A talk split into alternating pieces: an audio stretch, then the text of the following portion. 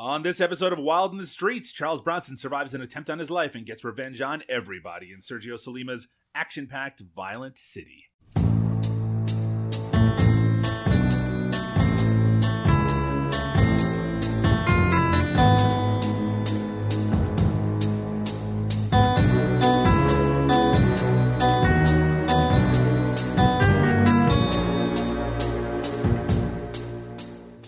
And welcome to Wild in the Streets, a deep dive into the Eurocrime films of the 1970s and beyond. I'm Doug Tilley, and with me, as always, is the mechanic Liam O'Donnell. How are you doing today, Liam? Um, pretty good. I he, he- here's a big reveal. I've Please. never seen the original Mechanic. Well, here was. I wasn't going to mention this a little bit, little bit later, but a lot of what I read about the movie that we are going to be talking about today suggests a large influence, specifically from John Boorman's film Point Blank. Have you ever seen Point Blank before? I don't know actually. I don't think I'm going to say probably not. Lee Marvin and yeah, but uh, it's a very well known, very well respected movie. One that I've always meant to have watched, but it was a bit of a blind spot. So last night, Liam, I watched Point Blank. How was it? It's fucking great. It's Yeah, really I'm sure it is. I've, I've definitely heard of it, and it's on one of my lists somewhere of things I mean to watch. But you know how I am with lists, Doug. sure. I make them and then I discard them and forget where I put them. What I tell my wife all the time is that I'll like it'll be a movie on like Turner Classic Movies or or even more so the Criterion Channel, right? I have this this app and it literally has nothing pretty much nothing but masterpieces on it and many of them I've never seen before. International films of all genres. I could sit there and just love it. right? Every single movie knowing that it's going to be good to great every single time. And I'll tell her, "Oh no, honey, I don't have time to watch that. I have to watch garbage for my variety of podcasts." I mean, that is a hole that we've dug for ourselves. Yes.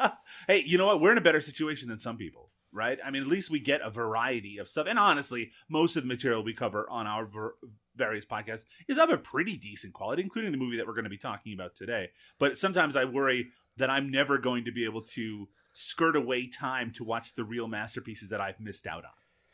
I mean, Doug, we are the masters of our own fate. If we need a version of this show called Masterpiece Theater, then I'm all about it. Let's fucking do it.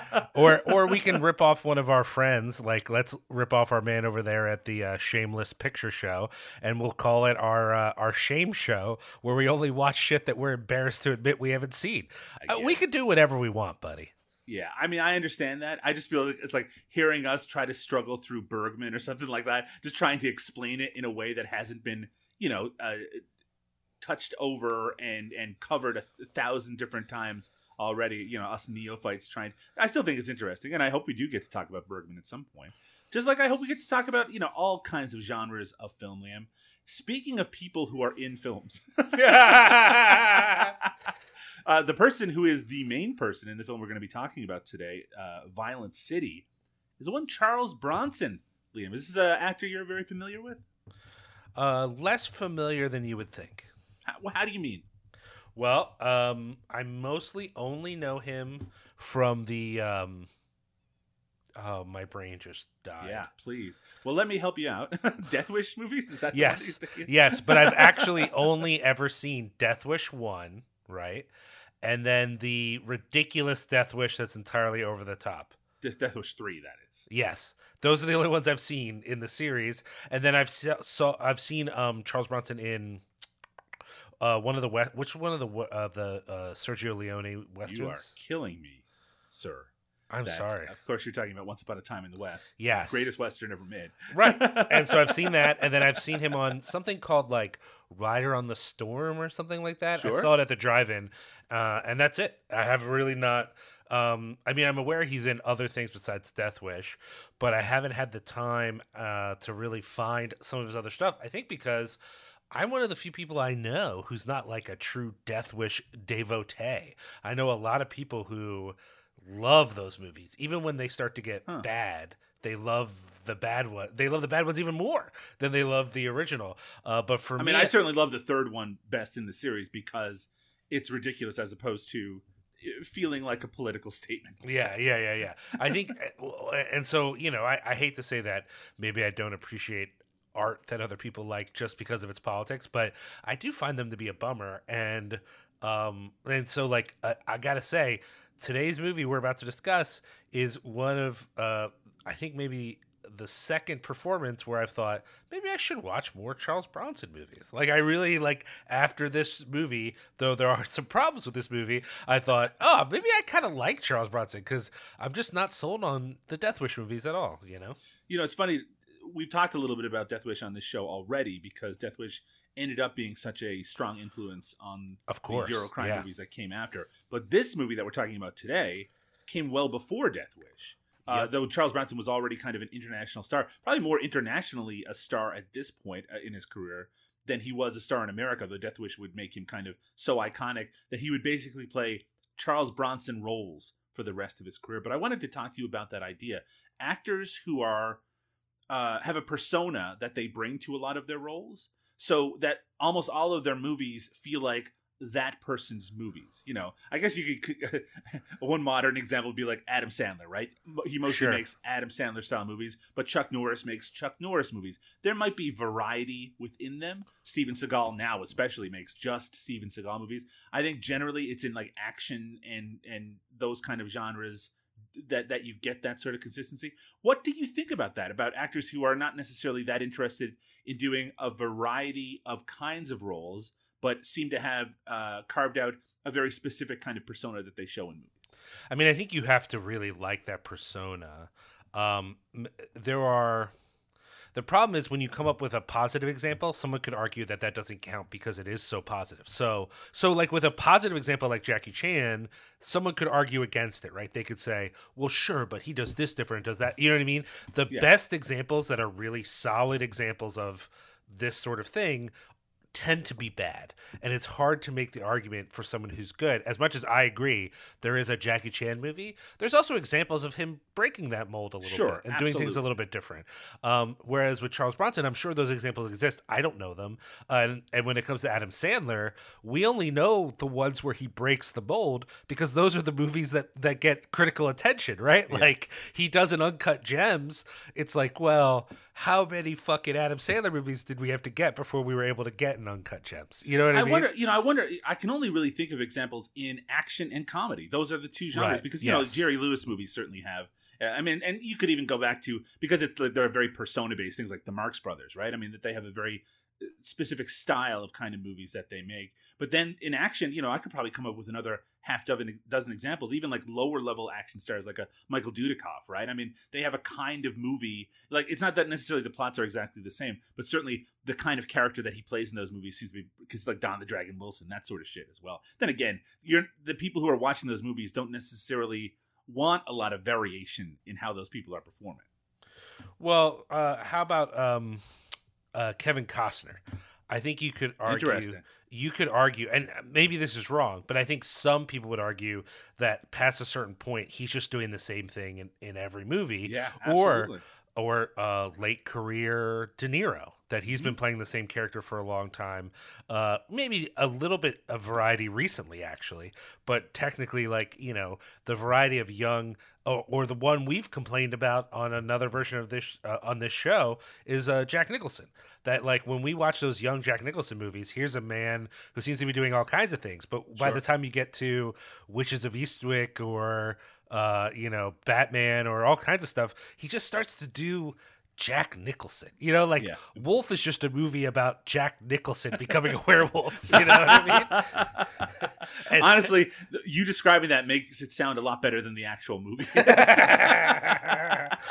I I think you understand what I'm saying here is that like there there are examples of this where people later in their careers maybe or at certain times seem to be doing the same thing and they are doing like the thing about the Jack Nicholson character that he does that becomes his persona is he can kind of do the same thing in comedy or in drama or out again later Al Pacino right you're watching Heat or you're watching uh what's that other one? Scent of a Woman. Isn't he in Scent of a Woman? Yeah, yeah, absolutely. Yeah, yeah, yeah. He's, he's just yelling. It's just get Al Pacino in your movie. It doesn't matter if it's supposed to make you cry or make you laugh. He's just going to be Al Pacino. You know what I mean? And like, again, I don't know if that's always true. I think now, He's an absent landlord. yeah, yeah, yeah. Oh my god. look at the size of that ass. Yeah, yeah, you know. Um, uh, yeah. So I, I, in other words, I, I, I tend to think this is a, a thing as we're describing it. Let's call it a phenomena. It's more often in action and comedy, but there are certain actors whose name becomes so sellable on its own that Sure. it feels like they become that in every movie, even in the most sincere, serious films. Whereas, and I want to be clear, this is different than a shtick. So here's an example that I think some people bring up that I think is actually wrong, and you tell me what you think about this. Sure. Samuel L. Jackson. Hmm. I think that Samuel Jackson has a gimmick and a shtick, but when asked to, he can play different things. Absolutely. It's just it tends to be people only hire him to do this motherfucking snakes on this motherfucking plane. That's why they hired him. But if you pay attention to the variety of roles, sometimes he's more quiet, sometimes he's a little more laid back. I wouldn't claim he has a f- crazy amount of range the way that some other people do, but I don't know that that's always needed. Not every actor needs to be a character actor. that also plays into the idea that it, it might be less the uh it might be less what the actor intends right and Sure. more that they become famous for doing a certain kind of role and then they only get offered those kind of roles I mean, afterwards I mean the, the the the Charles Bronson period, right, where we know him as doing those kind of characters. Isn't he a little bit older at that point? Yeah very much so so even in this movie he's in his late 40s Which is so funny because the whole movie people keep referring to him as a young man. Yes. And I don't get me wrong, he has the body of a young man. I mean, I'm watching the movie going, what fucking exercises is Charles, Bron- Charles Bronson doing to look like this at this age? But, you know, fucking Telly Savalas is walking around calling everyone a young man. And I'm like, all these people are the same age as he. What are we talking about right now? not only charles bronson is a year older than telly savalas the whole movie. Telly Savalas just keeps referring to people as young men who don't understand at their age what he's been through. And I'm like, bro, you are not. Just because you're bald doesn't mean you're old, buddy. Before we get into the actual movie, I just want to just ask quickly, what do you think of Charles Bronson as an actor? I mean, we uh, we've been talking about the. I don't necessarily think he has limited range. I mean, he part of his the persona that he exudes is very stoic, right, and Mhm. doesn't show a lot of emotion. And that goes back to even his most famous movies like The Dirty Dozen and The Great Escape when he was like a supporting player. But when you bring that to the the lead character in these movies, I mean, he usually is someone involved in a lot of tragedy, but he isn't. Even in this movie, where he's like obsessed with this woman, he, he isn't exactly the most romantic seeming movie. What do you, uh, sorry, yeah. romantic seeming actor. What do, what do you think of his his performance just generally? Or his performances, I should say, at least the ones that you're familiar with. Well, that's the problem, right? Uh, if we're talking Once Upon a Time in Ho- in uh, the West, sorry, Yeah. in Hollywood, It's idiot. okay. Once, if we're talking What once, a picture! I know. if we're talking Once Upon a Time in the West, I think he's great. Actually, I think he's perfect for that role. If we're talking about Death Wish, it's limited. It's not um, as it. I I think a lot of people find him very engaging in those movies, and for whatever reason, I don't. Now, maybe I'm just biased, you know, and I need to like go back in with a less of a less of a, a critical eye. But to me he's sort of flat in those movies.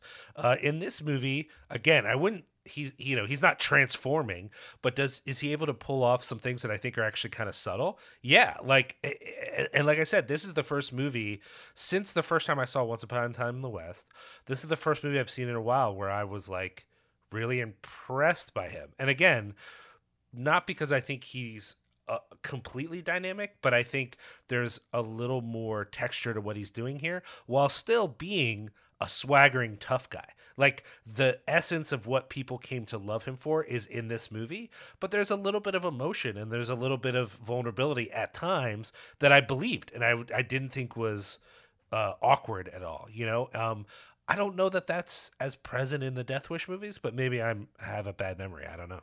I mean, it's interesting also that these are both dubbed performances, the ones that you mentioned, right? Once, Once Upon a Time in the West and this particular film. And I think he does a good job dubbing his performance here. Um, and it, it, it's something we'll talk about, I think, when we get into the movie. In fact, why don't we do that right now? Let us take a break. When we return, we're going to talk about 1970s Violent City. Why is it whenever I'm with you, I always end up in the middle of blood and violence? Well, it happens. The whole city is full of blood and violence.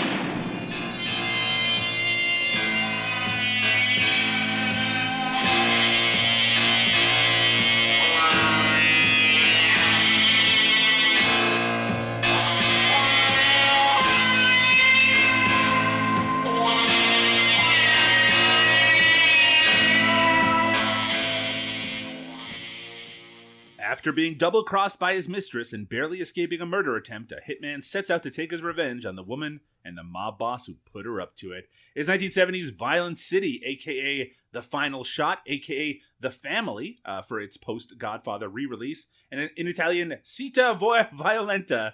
Uh, it stars, of course, the great Charles Bronson, Telly Savalas, and as usual in a lot of Charles Bronson movies, his uh, wife at the time, Jill Ireland.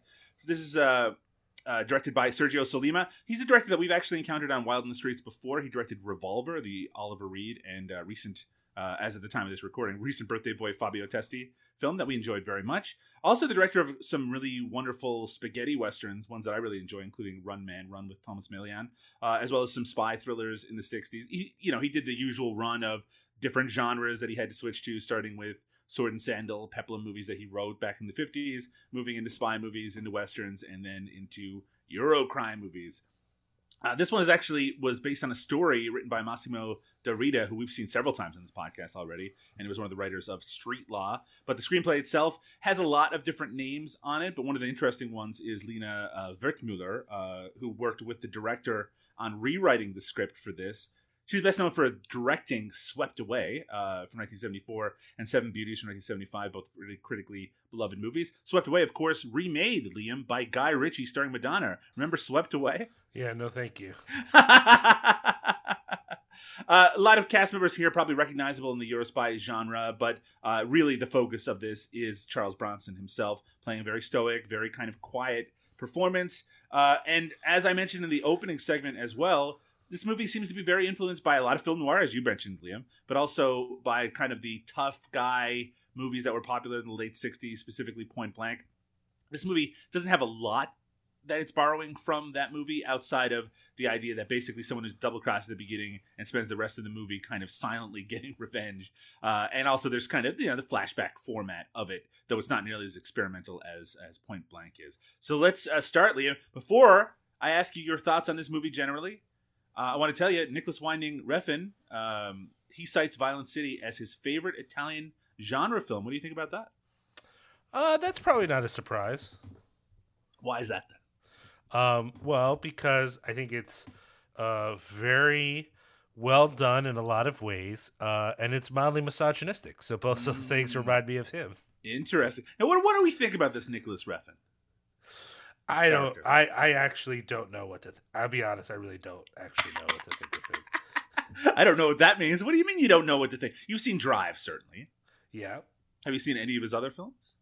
Yeah. Pusher I've, trilogy. yeah. I've seen. Uh, you know, I've? I've only seen one film of the Pusher trilogy. Right. Okay. Uh, I don't know. I don't know. A, I don't know a ton about him, but he kind of strikes me, i- at least in his films, as being at least uh, very male focused in a lot of his movies. Well, that's interesting to say because one of his more famous movies, Neon Uh, Demon. yeah, is very female focused, and, and Right. it's supposed to be, I guess, at least partially based on his own wife's experience in the uh, fashion industry. Sure. Did you see that clip going around recently? I, it must be from years ago at this point. So he's talking about only God forgives, and he's talking he's talking about how it's a masterpiece, and basically William Friedkin start, tries to call an ambulance for how crazy he's being about calling. He's like, "That's a masterpiece. What do you? If that's masterpiece, what do you think that Citizen Kane is?" Right? He's just totally ripping into this dude who has so much self importance. Oh, I'm like you. I have no regrets about Only God Forgives. I think it's a masterpiece, and it is. I just didn't make it very expensive. Is there a doctor in the house? We, we need to get a medic in here. Is there, is there a doctor around? I just didn't make You, it. I, if you I- I think made that's a masterpiece, inex- what is Citizen Kane? It's great, but it's very. In, it was an inexpensive movie, so financially, Who gives a shit? I like I like Refn because he loves genre movies and preserving them, but as a person, he seems like one of the biggest tools in the world. Yeah, I mean that's uh, because I haven't um, interacted with him directly. I try not to be too judgmental, but he doesn't seem cool to me. He certainly thinks that he's cool. Anyway, I mean, he he obviously he, he doesn't give a shit about what people like us think about him, which uh, good on him. Liam, what did you think of 1970s Violent City? Uh, I thought it was really great for the most part. Um, it's I like the uh, the ways that it's sort of a throwback to film noir. There's sort of a a, uh, a, a lovelorn man um, uh, with a woman who it's unclear if she is good or bad for him, and he is continually unsure of where he stands and and, and Right. what values are at play. He's a he's a known killer. He's sort of a a badass. Uh, uh, figure, but he's also very vulnerable emotionally, you know, and and uh, uh, I like that aspect of it. I loved uh, Telly Savalas in it. Um, he's so smarmy and awful. He's like the perfect bad guy in a lot of What, ways. what do you What do you think about Telly Savalas generally? Are you a fan of him as an actor? Uh, I don't really know him outside of this and uh, Horror Express. I'm not a huge. He's great in Horror Express. by the so fucking good. Uh, so I think I like him, but a lot of his biggest roles, uh, like I, I don't really know. Kojak. I don't really know Kojak very well. I don't know the. Isn't he in The King and I? Uh, I think you're thinking of Yul Brynner. Oh, that's I don't know if he's in the King. What else is Telly Savalas in? He's in something big besides Kojak. Right? He's in the Dirty Dozen. Uh, Oh also with yes. Charles Bronson. Oh, you know what? I do like him, and I, there you go. Another and Telly George Kennedy. I'm sure we're going to be featuring it on our George Kennedy themed podcast. Another Telly Savalas and Charles Bronson role I forgot that I do like is The Dirty Dozen. Um, although I watched it a long time ago, so I you know I don't have like a, a, a fresh perspective on it. At Sure. the time, I really liked it. Um, but I you know I feel like Telly Savalas is someone who I've only seen in a few things, so it's hard to know. But if I'm just focusing on this movie, he's fucking great. He's so awful in it, which is like what you want him to be. Um, and so there's a lot of aspects of this that I like, but there's two things about it I don't like. The most obvious, we should just say, is that there's a constant theme of uh of because uh Charles Bronson's character Kevin, is that his name? Jeff Heston. Jeff. It's literally on the page. Oh, I wasn't looking, sorry. ah, Kevin. Yeah. Oh Yeah. yeah. There's Kevin. Charles Bronson. Look, yo, bro, bro. Hey, Kev, all- what are you doing over here, bud? bro all the all the white dude names just run together for me i can't tell them apart so his name is jeff which is the least interesting name for an international hitman that i've ever I would say second least interesting after Kevin. Yeah, that's fair. Well, that's what I'm saying. I just figured it was some boring white dude name. Every time someone says Jeff in this movie, dude, I straight up thought that can't be right. That's not his name, right? His name isn't Jeff. People don't go like, "I need you to murder these people, Jeff." Like it just doesn't make sense to me. So okay, uh, sorry. Let me back up a little bit here and just say, um, everything about that makes me laugh. Uh, Jeff is, you know, he's in love with this woman apparently, and who has betrayed him or possibly not betrayed him a number of times. And the way that he apparently is going to work through those feelings is uh, sexual violence. And uh, Yes. this is a theme not just in one uncomfortable scene, that, by the way, ends in a very miscalculated joke, is how we decided to end that scene. Uh, but we're going to bring it up two more times. And it just it doesn't work for me, Doug. And eh, don't be wrong, we went into this podcast straight up knowing that in covering these movies, one of the things we would have to deal with is both intimate partner violence and sexual violence, right? That those were going to come up. But I still believe, rightly or wrongly, that there are ways to portray those things that can work. Eh, now, you could argue, well, even if they work narratively, you should never do it because you know any number of reasons about exploitation. And i'm okay with that argument. I'm not saying that's wrong but i think that even if you think that these are tools that shouldn't be out of the quiver of the storyteller the way that they're used in this movie is gross top to bottom. It's, It's just kind of the worst case scenario where it's those one of those situations where he is forcing himself on her and then she'll start to like it, right? I mean, Yes. that's how it's presented Yes. again and again. Yes. So that theme, uh, considering how much of the movie revolves around her portrayal of him, there's also a weird like male revenge thing going on there that's super gross. But then also her being as a femme fatale. If we're gonna get a femme fatale, this woman who's brought about the ruin of our main character, then have her be fully in control of her own agency. But instead, we have to both blame her for his life being ruined and then see her continually also being manipulated by stronger men. And I don't like that. I if you're going to give me a villainous, then give me a real villainous that I can be proud of, you know? It, it, it's someone who like is just really down and dirty and is doing the thing. And instead it's like you know, oh, well, she doesn't mean harm, but she just can't help but fucking destroy every man around her, eh, I mean, I do regardless think of what that- her intentions are. I do think that by the end, you know, that villainous aspect of her is really concrete, right? Where we see that even the man that she's used now to get to the top, that she's going to basically just push him aside because it was all a power play. But it, it the way that her character reacts to things, even in her final moments, there's a sensitivity there that makes you think, oh, so she's just like she, like you said, she's just out to destroy men for the fun of it. It just doesn't. It to me, it feels like a very male version, a very male centric version of what this character could be. I mean, I should note, of course, that I just mentioned uh, again. This is not in any way uh, uh, supposed to be a response, really, to your your um, difficulty here, which is one that I share that that I really found unpleasant in it. That a woman helped rewrite this movie. Right. I and uh, for whatever reason, for my for my view, I just think that it's it wants to have its cake and eat it too, and it doesn't. Sure. It doesn't work. Um, not that you can't have a story of a doomed relationship in which both the man and the woman are sympathetic. You can, but then write it that way. It. I just think that um, the, having her be both nefarious in some ways and then sympathetic in others it just doesn't work for this particular story and i don't think that's an impossible thing to do it just didn't work for me but that being said the performance is great i just think it's more the writing of the character that is a, a problem for me So, what was Um, the second thing that you didn't?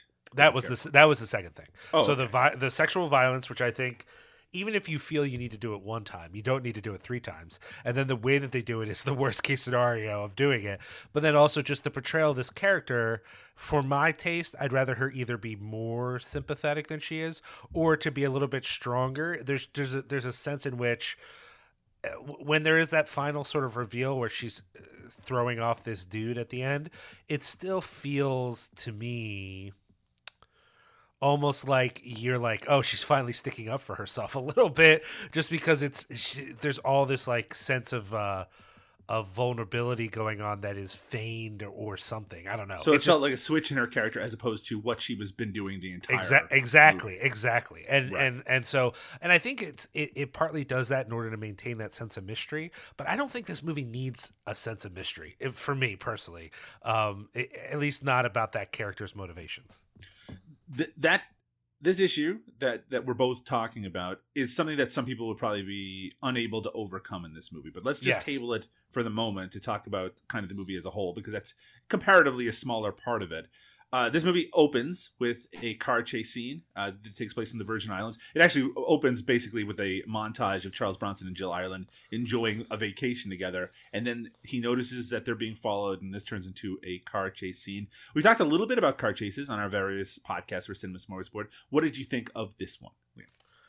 Uh, I liked it. It was it's um, it's not always as exciting as some of the other ones we've seen, you know. Uh, but I really liked the little uh the the trying to deal with the narrowness of the roads and Yes. the blockages and stuff. A Mhm. lot of that stuff I thought was really smart and well done and honestly felt real, right? Like as opposed to him just like jumping over things every few minutes, you know. Uh, I much prefer this kind of cat and mouse chase thing. I, I thought it was very well done. I really love it. Like I think it's actually a- an amazing car chase for the most part. But I do have to say it's marred a little bit by the back projection work that it keeps switching to. That's true, just, that's true. Just a reality of the era in which it was made. I know some people are not bothered by that at all. I've recently been watching a lot of early Bond movies where, of course, that's kind of like one of those prototypical examples of, of every car chase has something like that. But this one, it just gets it. Just I just find it a little bit distracting. That said, it's a dynamite fucking scene to open this movie with it's it's funny that we've watched a lot of these Eurocrime movies so far, but they don't have a lot of bravura uh, action sequences up to this point. But this movie has a few of them, uh, and it really kind of kicks things into high gear right away. And also, uh, no dialogue at all, right? You, you don't even hear Charles Bronson's voice until like eleven or twelve minutes into the movie. Yeah, totally. But it's you know what's you don't know what's going on directly, but you understand what's happening, and I, it's I, I just felt like it was very well, very effective.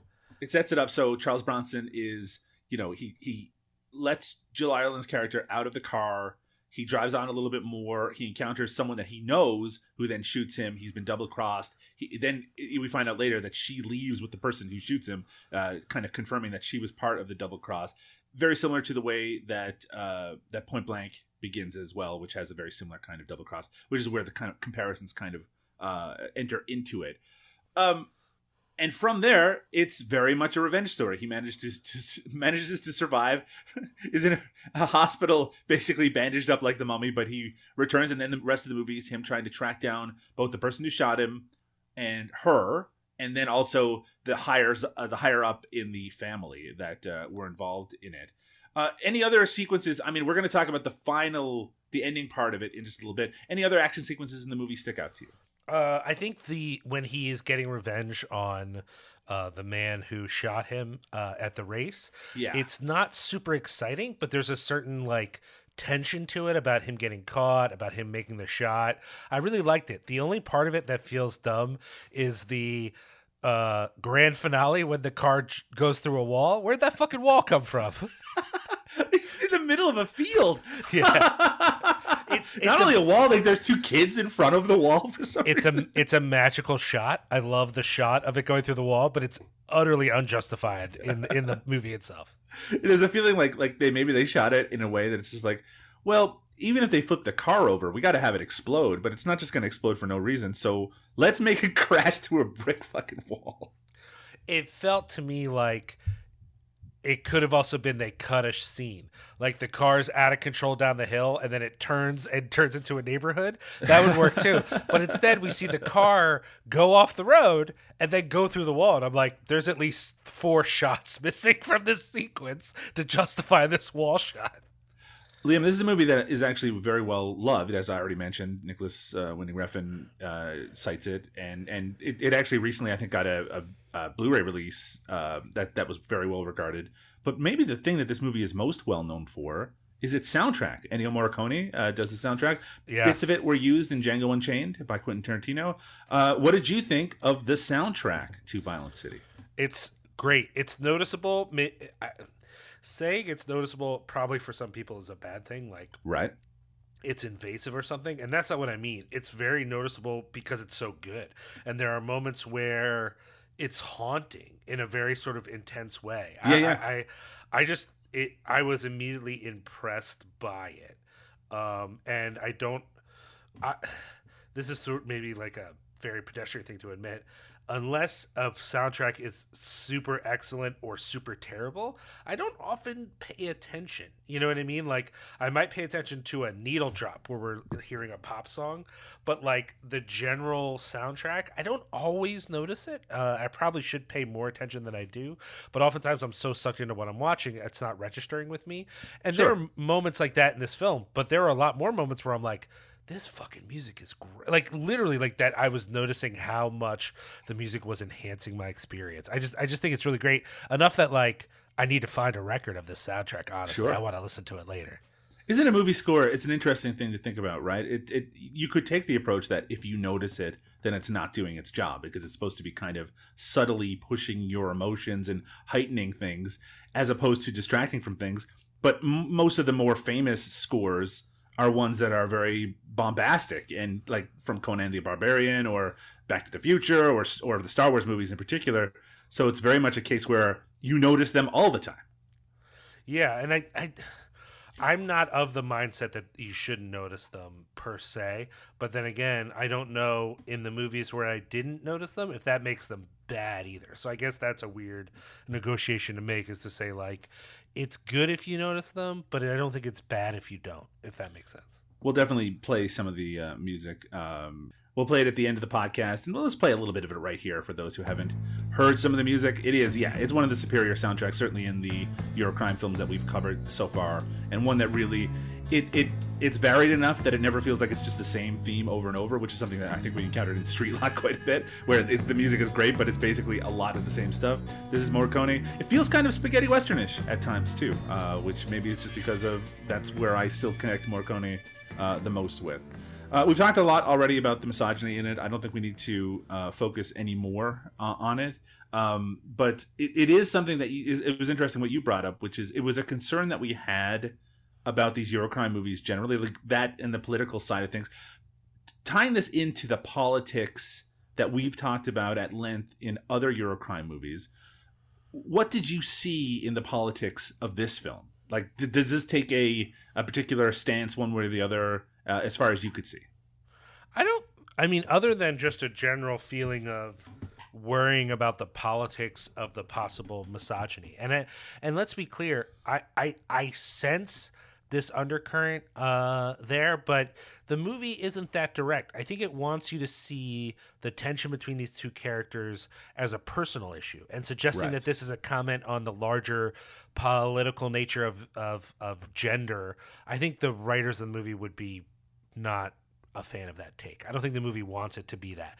But it, it's hard not to view it and think of it that way. Maybe just because it's 2022. I don't know. Outside of that, these are just criminals treating each other certain ways. There's a little bit of commentary on modernization. Um, but everything that uh, the uh, Telly Savalas character says, uh, Mr. Ward says about the drawbacks of the modern world and compared to the the basicness of of the past, it all feels like bullshit, right? Like the movie very much is like, come on, you know, you're gonna complain that now you own the bank that you used to rob. What I mean, I thought that was a really here? interesting moment, though, right? Just the idea that he talks about how he's trying to clean his business up. So he's just doing the exact same thing as he did before, but in ways that are socially acceptable. So, yeah, the bank that he robbed before, now he's on the board of directors of. the only problem for me with it, Doug, actually, was that um, it's more Italian. It's supposed to be an American film, right? It's set in America. That's a notable thing, by the way. We haven't really mentioned that it Yeah, takes place should- in New Orleans. Uh, Right. And the reason that the director took this role, I mean, you know, obviously an Italian director, Sergio Sollima, is specifically because he wanted to shoot in America. And so the thing is set in New Orleans. Uh, side note, I was going to say this later, but we'll say it now. This is the least New Orleans New Orleans movie I've ever seen in my life. Like, Well, usually, there are th- there are those scenes of that party that looks like it comes right out of fucking uh, like uh, uh, yeah, but that's not when people shoot in New Orleans, Doug. They like take an accent. Like I swear to God, every movie that's shot in New Orleans, people are just walking around being like, "Ah, Shabbat," you know, like like just faking the accent and shit. Like, No, I want to hear more about your New Orleans. no, I'm not doing it. I'm not doing it. But you, but you know what I mean? Like, there's a sense in which directors who want to shoot in New Orleans are like, "Hey guys, guess what? We're in New fucking Orleans. Can you smell the po' boys? Huh? You know where we are? We're in New Orleans." And this movie's kind of like, yeah, I don't know. Here's some trees and a cool house, but it's not like present. And the characters i mean there's nary a, a, a, a nolans accent in this whole fucking film. And that's like crazy to me that like there's no effort to like put it forward. And then the whole image of like these mobsters are trying to go corporate. Uh that wasn't as big. It wasn't completely absent from the us history but it was less prevalent than it was in italy at the time. I think certainly so, but I mean, don't you feel like then that it actually has aged quite well because it feels much more modern because that's Yes. obviously more common these days. Well, I only in the sense that it is and it isn't. In the sense that, like, I would say it's not more common because in this country, the criminals didn't have to go corporate. The corporations were already criminals. Right, right. And and and, and being a mobster, I mean, most of these, uh, the most of the corporate criminals are, are too white bread to qualify as mobsters. Honestly, um, the mobsters were all fucking immigrants, man, so they couldn't get the sort of advantages that these people could get. um, so yeah, I mean, I, that the way it's played out, the way it's portrayed in the film, feels more Italian than American, even though it's set in America. All the characters are very American, uh, and it's and w- once he starts running around from the cops, you very much know you're in, in New Orleans, you know. Or when he goes to visit her at the country house, I swear to God, that looked like the house where they shot uh, like Forrest Gump or something like that, you know. uh, but but like yeah, you, you know there there there are parts of the plot that are a weird fit for the U.S. But it's it's kind of cool in another way that they shot in New Orleans because you don't see a lot of movies like this in New in that setting, you know. Yeah, and it, it- there is something kind of always unique about Italian directors shooting, especially genre directors shooting in the states. It reminded me a little bit about the Beyond, Yeah. the Lucio Yeah. Fulci's movie, which also takes place in New Orleans. Probably not too. I mean, it, it, it I guess it investigates some of the uh, culture around it a little bit more, but not really. Uh, uh, Sergio Sollima uh, himself said about he said about his movies that this film repeats a primary thematic concern of his films, that of the encounter and struggle between the individual and the society which is all around him and the way he reacts to it.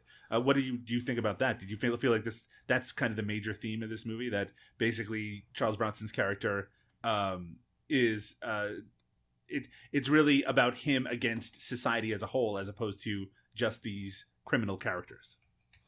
Huh, that's interesting.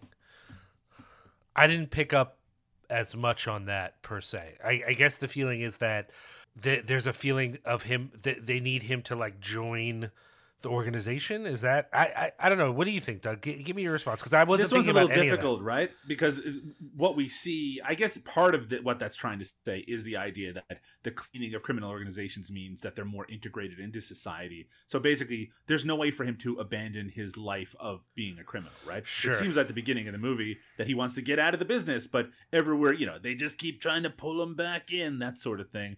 Uh, and he just he just wants to have. It seems his character just wants to have a calm life with this beautiful woman and and get away from all of it. But the reality is know, as soon as he gets off the plane at the airport to come back to the united states like the first thing he encounters is someone trying to pull him back into the business. And when he refuses then they force him back into it. So i mean i guess i could see that. I don't know if it's very reflective of an everyday experience outside of the crushing reality that society is against us at all times but i don't think we need a movie to tell us that.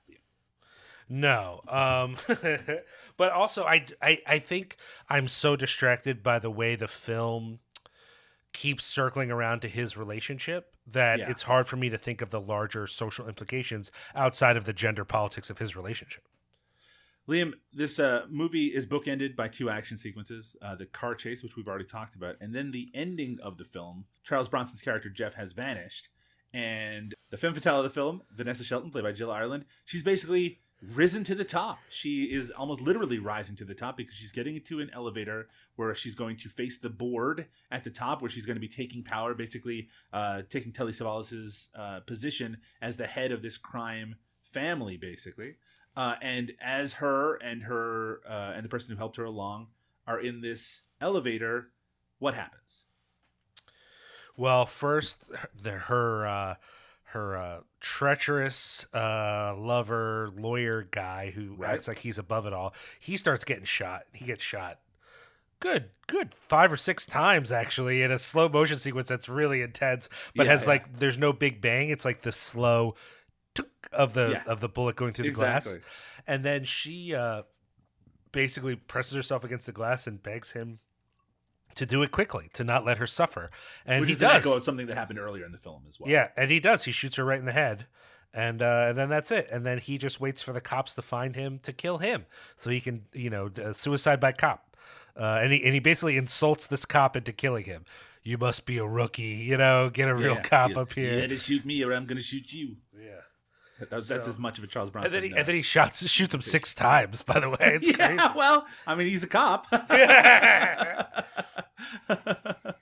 I can't help but think about this movie in the context. You know, part of what we're talking about with these Poliziotteschi movies is them as a response to the years of lead. You know, all this crazy killing and, and Yeah, yeah. violence in Italy. But one of the things that these movies always tend to ignore is how much of the stuff was like fueled by the conflicts between leftists and fascists. You know, and, and the fascists, of course, being actually funded by the government and. Uh, and uh, and the U.S. and the CIA and stuff, and so like, f- you know, the, the the I'm just returning to this whole social idea that the director had, and it's just hard for me to connect with it because I think it, it, it again just doesn't feel like it's what's going on. Is this idea like the whole world is becoming criminalized? So how could he escape from it? I'm like, "Ugh, all right, it's something about it like kind of bums me out. I don't know. Uh, this is from Roberto Curti's Italian uh, crime filmography, which we've cited many times uh, on this podcast. Uh, speaking specifically about this sequence, here Sollima's use of slow motion and lack of sound. We only hear the tiny silencer shots that break the glass walls and hit the victims, caught in their ascending coffin. The instrument of social climbing becomes a deadly cage, expands and amplifies suspended time with truly remarkable results. I think that image, the idea that that as they're raising up in this elevator, it's literally them rising up in the social Yeah. strata. No. And yeah. Yeah. Yeah. I do think that's a, that is a really interesting interpretation of it. I also love how that sequence ends with the elevator opening right into the boardroom and their corpses just laying there. Oh, es- riddled with especially because the board seems just like not that they're not kind of horrified, but they all just rush forward to get a look. Like they're kind of curious, like what's going on, you know? Yes. There's some part of that that I felt felt very voyeuristic to me that I really appreciated as well. So you mentioned it. You mentioned Charles Bronson's character. He basically uh, suicides by cop at the end of the movie. Uh, what did you think of that as an ending for him? Generally, you kind of sound like you didn't feel like the movie earned the, that that moment necessarily. No, I think it's fine. I mean, I I uh, I don't know that there was anything else there. Um, and I do, uh, I, I don't know. I think it worked. I, I kind of liked that he basically bullies the cop into killing him. I, I felt that kind of worked for the character, actually. Um, but, but you know, the the whole thing, because my anxiety about the movie is the ways that it, it's, it feels despite the involvement of of female voices, it still feels a bit like a male fantasy. The idea Sure. that like now he's like, now I'm gonna get the cops to kill me. So there's a part of it that kind of made me roll my eyes a little bit, but on the other hand, like there's no other good way to end it. And I do like the fact that then the cop freaks out and shoots all his bullets at him. It's like so kind of fitting, you know. Uh, Liam, uh, in the scope of the movies that we've watched so far for this podcast, even with the sexual violence, I I think this might be one of the best films. It's so watched. good. I mean, that's why I, I one of the reasons I'm so concerned about the sexual violence, Doug, is because the rest of the movie's so good Yeah. that I don't want there to be anything. I I want to love this movie top to bottom, and I can't completely love it. But also, those moments are not so gross that then I hate the movie. I think this movie is really good. Yeah, it's really good. It's extremely entertaining, very well shot, has an amazing soundtrack, at least two great action sequences in it. Liam, any final thoughts on 1970s Violent City? I mean, obviously, everyone should, you know, be aware of the content warning and decide for themselves if that's going to ruin the movie for them or not. But if it's not, then I highly recommend it. And it, again, like, uh, uh, I- know there are probably a lot of listeners who are horrified that I'm not already in love with Charles Bronson and Telly Savalas, but uh, as someone who isn't, I found them both really great in this movie. I was just really blown away by how much of this movie is so well done and even well acted. Like sometimes these movies, Doug, that we've talked about, they don't need the perfect performances to work as a movie, right? Like someone could just sort of be there and be good enough and the movie's exciting and, and whatever enough to work. But this movie, like, it doesn't just rely on action and explosions or even like uh, gory, bloody sort of shoot 'em ups, you know? It, it has a lot more like character and plot going on and it really works. And the moments where the big reveal that she's married to Mr. Ward and he's in the office, Sure. I think Charles Bronson fucking nailed it. And so did Telly Savalas. The look at his face of like, oh, right, you know her, don't you? Fuck you, man. I know, Oh, right? I know. good. I also love Telly Savalas' uh, death scene in this, Yes, where agreed. he's like basically talking his way through, trying to manipulate Charles Bronson's character, knowing, finally figuring out that he can't do it, and and then his death is so sudden as well. Uh, v- yeah, very entertaining stuff. As I already mentioned, this is a there's been a recent Blu-ray release, actually a three disc, I believe, uh, collection uh, for Violent City recently through Kino Lorber. Super special edition, commentary, special features, uh, multiple cuts. The version of this movie that we saw is the uncut Italian version, but it's with the English dub, except for the scenes that had never been dubbed. So th- those are just featured in Italian with subtitles. But I feel like we've seen the most complete version. It uh, it doesn't feel like one. I think there's eight minutes cut out of the usual English language version. But if you want to check out that Blu-ray 2K, and I think there's a 4K scan of the original Italian version, that's available uh, on your uh, uh, Blu-ray provider of choice. Liam, on the next episode of Wild in the Streets, we're going to be looking at a much less beloved, or maybe at least well-known Eurocrime film, right near the end of the uh, genre's heyday. It's 1980's Madness, directed by Fernando Di Leo, who we've heard of uh, several times on this podcast, and starring Andy Warhol star Joe Dallesandro. Uh, this film was reportedly shot in just 12 days. I think I had heard of it before. I've never seen it, uh, but I always considered it a, a or heard of it as being a horror movie. And maybe the fact that it's called Madness and its poster has a big butcher knife uh, that that that makes that kind of reinforces that idea. Uh, excitedly, I'm to check out 1980s Madness on the next episode. Yeah, I, I, I, because I don't know much about it, I'm pretty excited to see what it's all about.